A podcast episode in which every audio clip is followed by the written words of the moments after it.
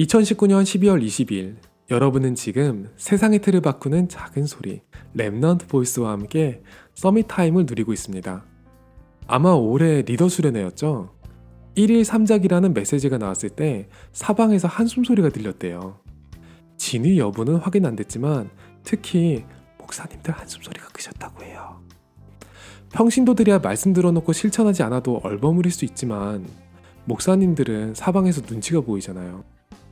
우리 렘청자들은 목사님들 눈치 주지 말고 누리실 수 있도록 기도로 돕는 착한 성도가 되도록 해요. 아, 렘청자 중에는 목사님도 계시죠? 1일 3작을 지속하는 것이 어려운 이유는 사람들이 유튜브 활동을 지속하기 힘든 것과 비슷한 원리일 것 같아요. 유튜브 채널에 구독자가 없으면 힘이 빠지듯이 기껏 작품을 만들어서 소통을 하려는데 반응이 없으면 힘들겠죠. 그러니까 구독을 하세요, 구독을. 좋아요도 팍팍 누르고. 아무튼 이것보다도요, 사실 유튜브를 시작하는 분들이 지속을 못하는 가장 큰 이유는 애초에 뭘 해야 할지 모르기 때문이에요. 구독자가 없거나 기술이 없어서 못 만드는 게 아니라 지속적으로 나눌 수 있는 내용이 애초에 없는 경우가 더 많아요.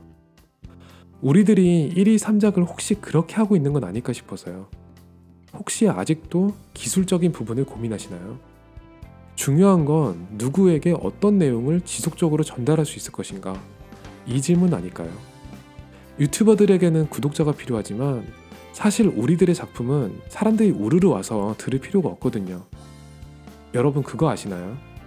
이 라디오 방송은 원래 딱 세 사람을 염두에 두고 만든 방송이었어요.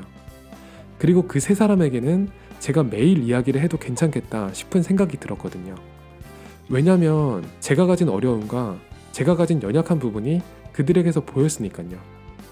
여러분들이 지금 듣고 있는 썸탐은 제가 가장 안 되는 부분을 내용으로 삼은 시점부터 지속의 비밀을 발견했어요. 그리고 제게는 여러분들의 서밋 타임을 모아서 237에 널리 전하는 기도 제목이 있어요. 그래서 오늘도 여러분들의 1일 3작을 기다립니다. 오늘이 여러분에게 최고의 Summit Time이 되기를 기도합니다.